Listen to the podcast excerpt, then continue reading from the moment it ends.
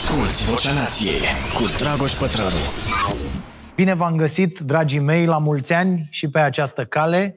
Uh, Vocea Nației, episodul cu numărul 131 și continuăm chestia asta pe care încercăm să o facem aici, o continuăm uh, uh, împreună. Suntem așadar la prima ediție Vocea Nației din acest an și deși până la urmă, că e o întreagă discuție aici, am, am scris și despre asta în newsletter, până la urmă nu e nimic deosebit, uh, nu e așa, în faptul că Pământul a mai făcut o rotație completă în jurul Soarelui. Aolo, da? Nu era invers? Pământul se învârte în jurul... Ok. Uh, noi, oamenii, avem acest uh, obicei de a ne face planuri la început de an. Avem noi oamenii senzația că am primit cumva o nouă șansă, că uh, putem să deschidem un caiet nou, cu prima pagină, vă aduceți aminte, de la școală, cine a fost? Uh, cu, cu prima pagină curată, neatinsă, uh, acum am văzut că liniate, sunt așa, la noi luam cu linia, trăgeam la început, făceam așa. Așa că și ne chinuim, primele pagini întotdeauna în orice caiet erau foarte frumos scrise, nu? Ne chinuiam acolo scriem cât mai frumos, mai ales eu cu strâmba mea era nenorocire. Și uh, să ne înțelegem, nu cred că e ceva rău în asta. Pentru că e foarte bun acest sentiment al începuturilor și ne ajută pe noi uh, uh, foarte mult. Că e vorba de început de an, că e vorba de o aniversare, că e vorba de, uh, nu știu, când împlinești 40 de ani, 45, 50, uh, 90, poți să schimbi planurile și să-ți propui cu totul altceva mereu. Um, problema e că am putea face atât de multe cu acest nou început. Eu, sincer vă spun, le-am, le-am așezat pe hârtie și uh, chiar am stat și m-am gândit că în mulți ani am uh, alocat foarte, foarte prost, incredibil de, de multă atenție. Da? Așa că mi se pare că cel mai important e ce vom decide până la urmă să facem și în acest nou an sau ce vom face diferit. Ce alegeri vom face. Ce vom alege, și o să repet uh, acest cuvânt, o să vedeți imediat de ce, uh, ce vom alege să facem cu, cu timpul nostru în acest an care abia a început. Unde ne vom concentra atenția. Atenția asta limitată și care este atât de cerută de toate lucrurile din jur. Ați văzut, toate rețelele sociale, de pildă, își propun să ne transforme în produse, să transforme atenția noastră în produsele pe care aceste rețele apoi le, le vând. Deci, ce decizii vom lua? Și, la fel de important, Vom da vina pe alții dacă nu vom reuși ceea ce ne propunem? Pentru că și asta facem foarte mult. Vom căuta vinovații în exterior? Eu văd asta foarte mult, inclusiv la, uh, uh, la sport, atât la copii cât și la, la seniori. Întotdeauna cineva din exterior e de vină fie că e vorba de arbitru, fie că e vorba de un uh, coechipier, fie că e vorba de antrenorul care a uh, zis greșit și a interpretat greșit lucrurile, dar aproape niciodată nu e vorba de uh, uh cel acuzat că, că a greșit. Și asta este o vină a educației, bineînțeles. Uite, uh, de exemplu, eu m-am gândit la planul meu pentru anul 2022 am decis unde vreau să-mi aloc uh, cea mai mare parte din atenție, uh, atenția care mai rămâne după ce aloc suficientă uh, în locurile importante. Da? Familie, copii, relațiile cu, cu prietenii și așa mai departe. Și am scris toate aceste gânduri în newsletterul nostru gratuit. Cei peste 10.000 de oameni care sunt abonați acolo au primit uh, sâmbătă textul, de acum newsletterul va fi sâmbătă. Uh, ideea e că tot ce îmi propuneam la început de an, cu 10 ani de pildă, a ajuns acum pe ultimele locuri sau nu mai e deloc în, în listă. Și cred că asta, până acum, este cea mai importantă realizare a mea. Să ajung la concluzia asta că și să mă împort astfel că banii reprezintă doar un mijloc și că ei strică tot jocul atunci când devin scopul în sine. Când deciziile pe care le luăm noi le luăm având în vedere treaba asta financiară. Citeam într-un interviu că uh, uh, singurul regret al lui Țiriac e că n-a avut uh, mai mult grijă de familie și că n-are o, o familie în adevăratul sens al cuvântului, cum se spune. De ce se întâmplă lucrurile astea? Pentru că acolo, la fel ca în multe alte cazuri, banii au fost și probabil sunt în continuare un scop Sigur că sunt foarte importanți, mai, atunci când, mai ales atunci când nu i-ai, nu? Îți asigură traiul, îți asigură liniștea, îți asigură siguranța, uh, când, repet, sunt uh, suficienți, dar uh, nu trebuie să fie un scop în sine. Și vedem asta și eu văd asta acum, bă, nu avem nevoie de atât de mult pe cât ne închipuiam noi acum mulți ani ca să, ca să fim ok, ca să fim în regulă. Uh, așadar, să nu uităm asta, că noi decidem. Că îi tot aud pe unii, deloc săraci, atenție, uh, spunând, n-am, n-am timp, frate, sau n-am avut mă timp să mă ocup de, de copii mai mult, că eu am vrut, dar uite, plecat dimineața și venit noaptea. Atenție, oameni care au uh, sute de mii, poate milioane în conturi. Da? Eu cred că oamenii care au atât de mulți bani puteau să delege mult mai mult Uh, uh, astfel încât să uh, aibă timp pentru lucrurile cu adevărat importante. Și nu e că n-ai avut timp. Asta îți spui tu ca să poți dormi. N-ai vrut. N-ai crezut că e important. N-ai mai putut să te oprești.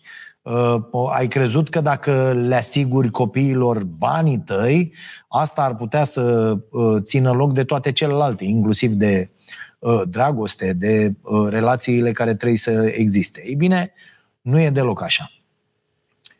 E cu acest sentiment al unui an întreg în față și cu ideea asta că putem face atât de multe alegeri, m-am gândit să vorbim astăzi, astăzi despre această carte, Alegerea, acceptă cu bucurie posibilul, o carte scrisă de Edith Eva uh, Eger, o carte foarte bună, eu am citit-o pe toată într-o zi, uh, are 412 pagini.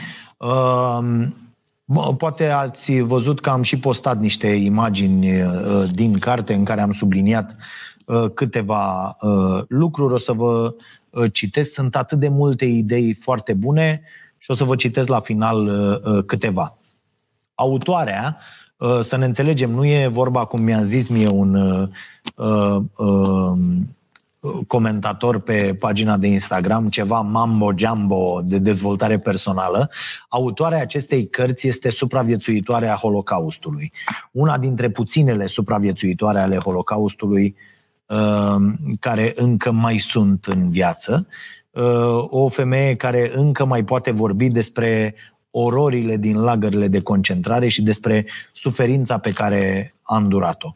Însă, însă cartea e mai mult decât atât. Nu e doar un, un jurnal al acestor suferințe, ci e o încercare a autoarei de a ajuta pe cei care au nevoie să scape din închisoarea propriilor minți. Pentru că, spune ea, deși sunt mai greu de văzut și de înțeles, există și temniceri pe care doar mintea noastră îi poate vedea. Și ați putea să reflectați un pic la subiectul ăsta. Eu am făcut-o foarte mult în timp și după ce am citit uh, cartea, e prima carte uh, citită uh, în acest an. Asculți Vocea Nației, disponibilă pe iTunes, Spotify, SoundCloud sau pe starea nației.ro la secțiunea podcast. Edith Eger are acum 94 de ani și în timpul vieții a devenit specialistă în tratamentul tulburărilor de stres post-traumatic a reușit să-i ajute pe alții să-și depășească propriile suferințe, pentru că ea însă și-a parcurs această cale de la traumă la înțelegere și apoi la libertate. E foarte, foarte interesant uh, drumul ei.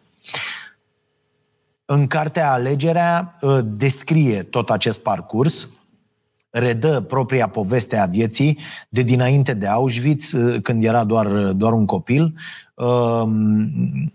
povestea uh, supraviețuire acolo când avea doar 16 ani și apoi procesul foarte, foarte lung de vindecare uh, după eliberare.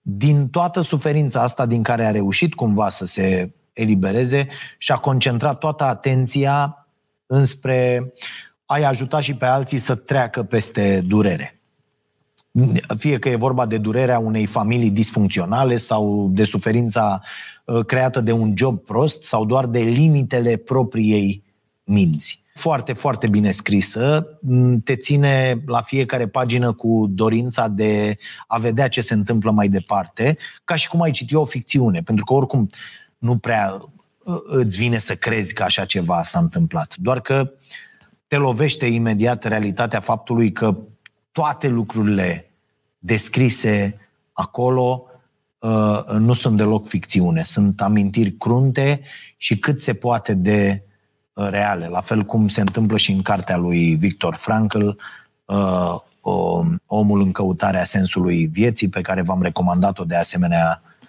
cred că anul trecut.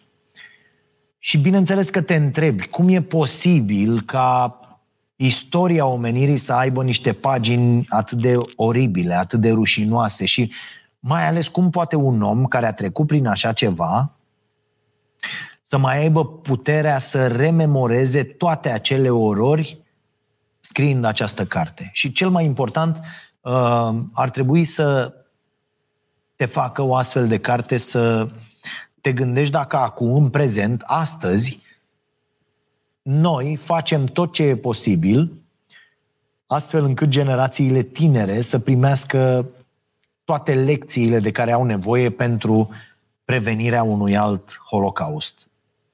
Asta este una dintre întrebările pe care și le pune și autoarea în carte și cred că e o întrebare foarte, foarte utilă în aceste vremuri pe care le trăim. Facem tot ce ține de noi ca să provocăm o schimbare? Suntem atenți să dăm mai departe copiilor noștri iubirea și nu ura? Repet, cred că e foarte important să reflectăm la asta acum. Sau, sau, putem foarte bine să distribuim materiale despre cum omenirea a fost condusă până acum de reptilieni care trebuie să dispară. Nu? Oricine poate fi considerat reptilian. Ce, vi se pare amuzantă ideea? Da, la fel a fost și Hitler la început. Un băiat de care toată lumea a râs.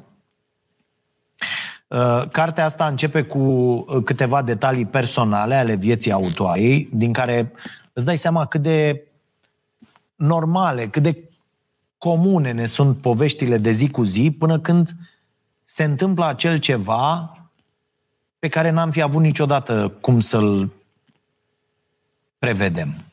Iar acel ceva ne schimbă tot parcursul vieții. Uh, Edith povestește micile probleme de familie, descrie lupta ei interioară cu încercarea de, de a afla dacă e la fel de importantă în ochii părinților precum sunt uh, surorile ei, uh, descrie lecțiile de balet, antrenamentele de gimnastică, cât de bună era, îi descrie pe bunicii care, na, Uh, ca orice alți bunici ascundeau dulciuri pentru uh, sora ei mai mare, Magda, pe care uh, mama nu o lăsa să mănânce prea multe și tot așa. O, o viață, să zicem, normală, simplă, cu, cu bucurii, cu tristeți și apoi, dintr-o dată, o bombă distruge jumătate din, din casa bunicilor. Autoarea descrie apoi cum folosește negarea ca sistem de protecție. Foarte, foarte important. Asta găsesc uh, la, la foarte mulți oameni și am, am, uh, uh, eu m-am luptat cu asta incredibil de, de mult. Ani, zeci de ani. Uh, și în carte nici această bombă și nici faptul că bărbații evrei începuseră deja să fie trimiși în lagăre de muncă forțată nu o făceau să simtă uh, pe autoare că războiul e aproape cât timp tatăl ei nu fusese luat încă de lângă, de lângă ea, părea că problemele sunt foarte departe. Uh, um, Și mi s-a părut important de reflectat asupra uh, acestei idei, pentru că asta facem de multe ori toți, nu? Folosim negarea ca sistem de protecție. Inclusiv când au ajuns acolo în lagăr, e o fază uh, care te, te emoționează până la lacrimi, pentru că, na, știi ce avea să urmeze cu tatăl care spune, eh, vedeți, nu e atât de rău. S-au dat jos acolo, eh, da, muncim aici așa, să termină războiul, mergem acasă. Știi? Nu, că nu, nu poți să concepi că oamenii le fac, le vor face a, a, așa lucruri altor oameni. Și aia cred că a fost ultima chestie pe care a zis-o uh, tatăl uh, uh, autoarei, pentru că uh, apoi a fost uh, uh, ars de viu împreună cu uh, mama. Deci folosim această negare ca sistem de protecție. Avem, avem acest uh, mecanism prin care putem să ne construim o lume sigură doar în mințile noastre. Pare că dacă nu acordăm prea mare atenție unor lucruri, ele nu există și ne putem continua viața la fel, nu?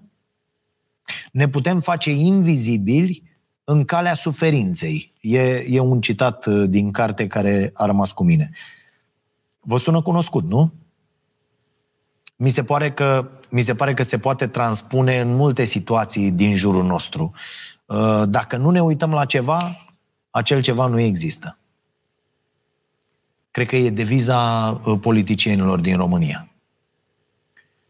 Și o să fac o comparație care poate părea neimportantă în fața suferințelor cauzate de uh, Holocaust, dar pentru că uh, tot din această carte am învățat că suferințele n-au ierarhie și că fiecare suferință e importantă, o să fac totuși această comparație. Și e vorba, bineînțeles, de uh, pandemie, de cum unii dintre oameni închid ochii dintr-un mecanism ăsta de apărare și își construiesc o realitate în mintea lor, o realitate în care sunt în siguranță. E, la fel e și situația în privința crizei climatice, la fel e situația în privința sărăciei, în privința inegalității și a neliniștii sociale de peste tot din lume. Ne construim această idee că, că totul e ok, că lucrurile par normale și nu vedem Uh, schimbările mici sau mari din jurul nostru până când nu ni se întâmplă și nouă. Negăm realitatea ca să ne protejăm. E o chestie pe care până la un moment dat uh, uh, creierul chiar o face automat. Cimpanzeul, da? cum îl numește profesorul Steve Peters, cimpanzeul vrea să fie comod tot, nu vrea el să aibă să fie pus la, la treabă, da? la gândit, la ia 80% dintre decizii. Până când într-o zi cade bomba, nu? Și apar unii să ne spună să nu ne uităm în sus. A?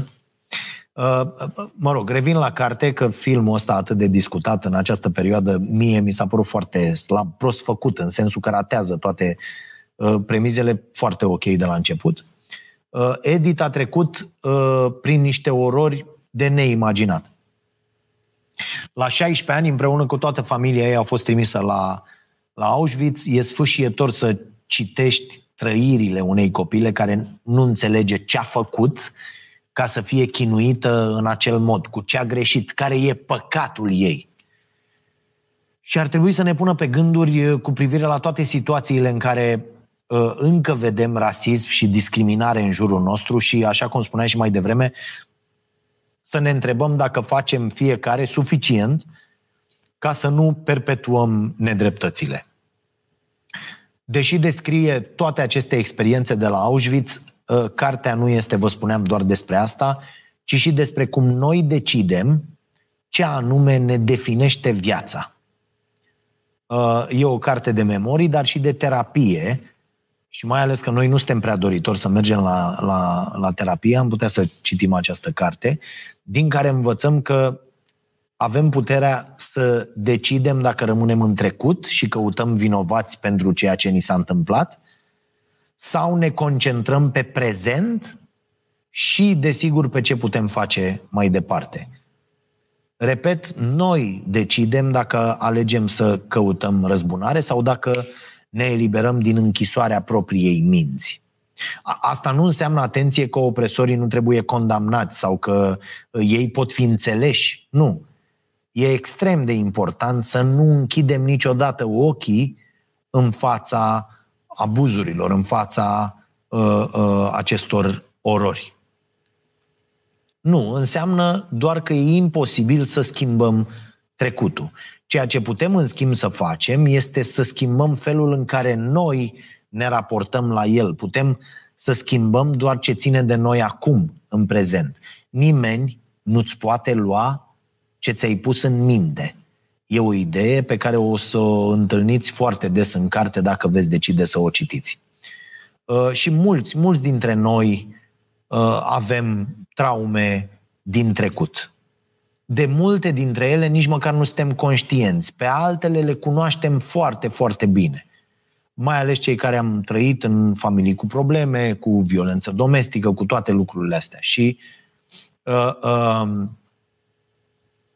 uh, uite, o, o să vă spun o chestie. Cu mine stă o imagine uh, de când aveam vreo, cred că n-aveam mai mult de 5 ani, 6 ani să fie avut ceva și uh, în bucătărie, unde ai mei uh, fumau ca turcii, trebuia să dai fumul la o parte ca să îi vezi.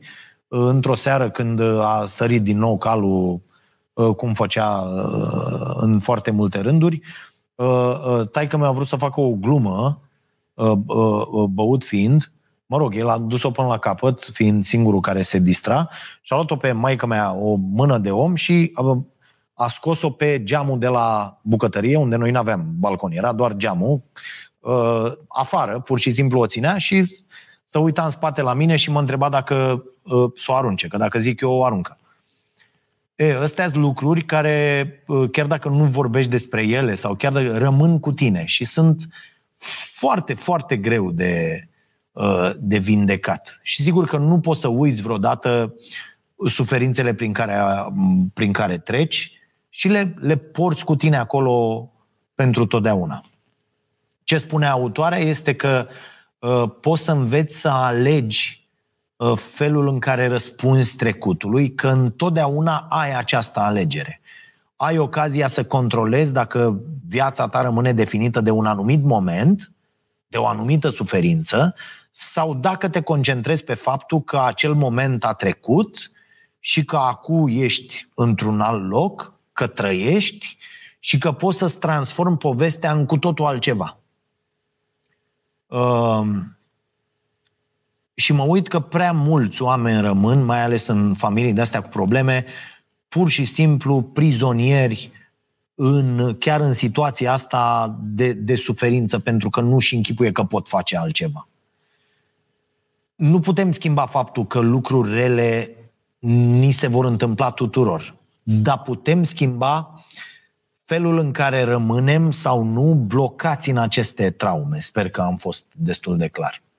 Uh, și mi se pare foarte important în carte că autoarea clarifică de la început faptul că uh, uh, ceea ce vrea să transmită în carte nu e că orice suferință pălește în comparație cu suferința ei. Deși pe măsură ce citești, simți, simți, înțelegi că nu mai ai voie să te plângi vreodată de ceva. Dar ăsta e un sentiment periculos. Pentru că asta ne spune autoarea, că nu asta ar trebui să simțim în timp ce uh, citim această carte, ci faptul că dacă ea a reușit să treacă peste, și noi putem, oricare ne-ar fi suferințele. Pentru că suferința e universală și nu poate fi ierarhizată. Nu poate exista vreodată o unitate de măsură care să spună cine a suferit mai mult și a cui suferința a fost mai importantă, mai ales că ne raportăm cu toții diferit la suferință. Cum îi mai auzi pe unii, uh, nici n-a pus să deschizi gura să spui ceva că ei sar. A, cu ce mă cu asta? Păi tu te plângi? Stai mă, cum trebuie să-ți povestesc ce am pățit eu? Cât am mai pătimit eu, păi ce ai pățit tu e nimic, domne, e un rahat, dar eu? Ăștia sunt oamenii care se pun pe ei în centrul universului, da? Există doar ei pe lumea asta. Noi servim doar ca să uh, uh, scopul nostru pe lângă ei este să uh, aibă ei cu cine să vorbească și la ce să se raporteze. Da? Ei sunt miezul, indiferent de subiect. Dacă discutăm despre suferință, ok, ca ei n-a suferit nimeni.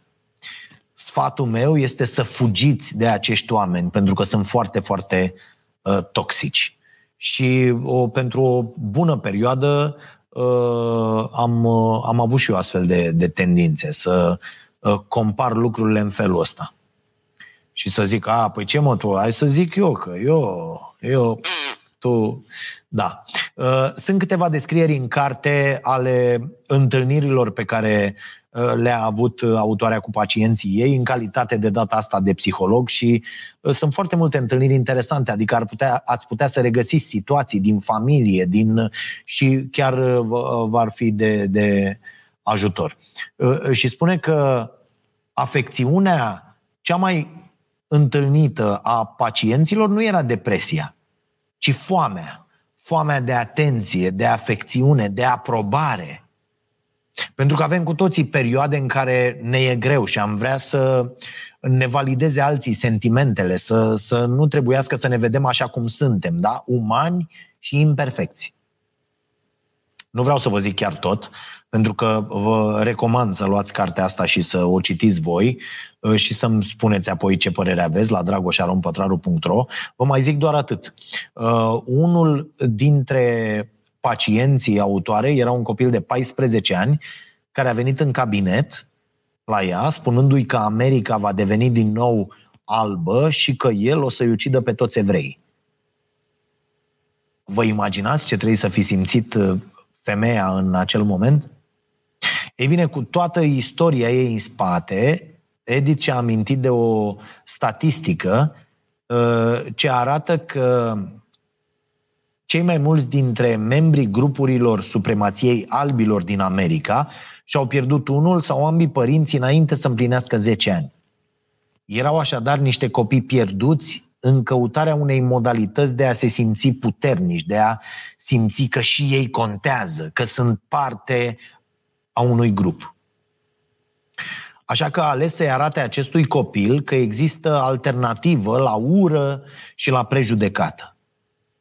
Și mi se pare că ar trebui să ne preocupe ceva mai mult faptul că și în prezent atât de mulți oameni din jurul nostru sunt lăsați pur și simplu să se piardă, în primul rând din cauza lipsurilor materiale și a respingerii de către societate. Da? Și, și să ne gândim că nu știu, să, să ne întrebăm măcar ce poate să producă o, o astfel de alienare. O să vă impresioneze în mai multe rânduri faptul că um, acest om incredibil, uh, Edith uh, Eger, uh, a, a ales să vadă în cele mai îngrozitoare momente fărâma de bunătate a opresorilor ei. La, la un moment dat, un gardian îi aruncă pe jos o, o feliuță de pâine, iar ea se gândește că 12 ani de Reich n-au generat destulă ură încât să scoată absolut tot binele din oameni. Uh, e un citat care zice așa, fiecare dintre noi are în sine un Adolf Hitler și o Cory ten Boom. Uh, și vă las pe voi să descoperiți ce înseamnă asta citind uh, cartea. Recomandări Uh, pentru voi aș vrea ca asta să fie recomandarea, da? să citiți această carte uh, Alegerea, uh, acceptă cu bucurie posibilul, scrisă de Edith Eva Eger, e tradusă în limba română la editura Pandora M, o găsiți și în librării și poate îmi scrieți și îmi spuneți ce părere aveți, cu ce idei rămâneți după ce citiți. Ne vedem, stați cu noi, să vă fie bine!